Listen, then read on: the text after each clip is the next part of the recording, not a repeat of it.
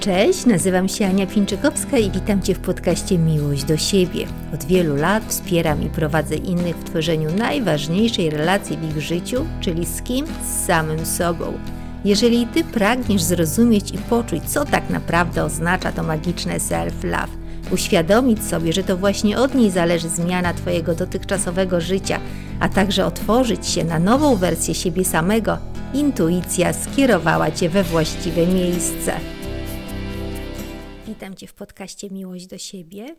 Na pewno zadajesz sobie pytanie, co to jest za przestrzeń i czy znajdziesz tutaj coś dla siebie. Więc na początku chciałabym powiedzieć, że to jest miejsce absolutnie dla każdego, dla kobiet i dla mężczyzn, ale przede wszystkim dla osób, które pragną stać się dla siebie samych najlepszym przyjacielem w podróży zwanej życie. Jeżeli rezonują z Tobą takie określenia jak to, że nie czujesz się sobą w codziennym życiu, nie potrafisz stawiać granic, udajesz kogoś, kim nie jesteś, robisz rzeczy wbrew sobie, czy chociażby to, że nie traktujesz siebie dobrze jeżeli ciągle spełniasz oczekiwania i potrzeby innych, zapominając o sobie, wierzę, że znajdziesz tutaj wiele ciekawych treści dla siebie.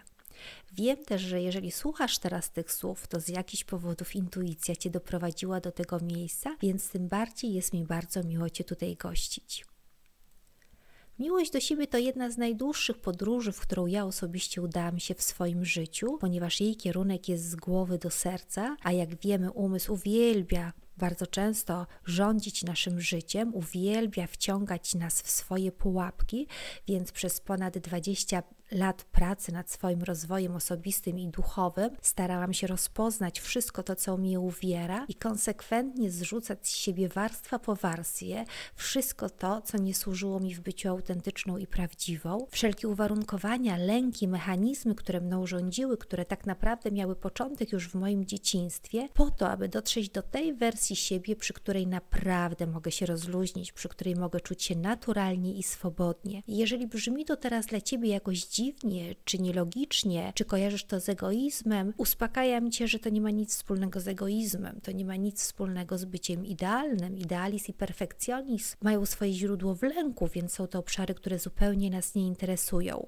Ja także nie jestem idealna i osoby, które mnie znają, doskonale o tym wiedzą, ale potrafię czule objąć każdą część w sobie i być dla niej wsparciem. Można powiedzieć tak naprawdę, że miłość do siebie to taka pełna zgoda na siebie w każdym momencie, to chęć zatroszczenia się o siebie jak o najlepszego przyjaciela, to umiejętność słyszenia swoich emocji i potrzeb i reagowania na nie, a przede wszystkim umiejętność wyrażania swojej ekspresji na zewnątrz, wyrażania swojej prawdy na zewnątrz, nie połykania swojej prawdy, pokazania światu: jestem tutaj, jestem ważna, jestem warta. To zdjęcie tych wszystkich powinności, masek, etykiet i zaciasnych butów, które bardzo często nosimy potrzeba, to wyłamanie się z tej matrycy kolektywnej, z tej sztywnej struktury społecznej. Tak naprawdę życie oczekuje od nas, żebyśmy byli indywidualistami, żebyśmy wyłamali się z tej pozycji wchodzenia w rolę kalki, nie chciej powielać tego, jak inni wyglądają, jak inni się zachowują. Pamiętam, jeden z moich znajomych powiedział mi bardzo, bardzo fajną rzecz, że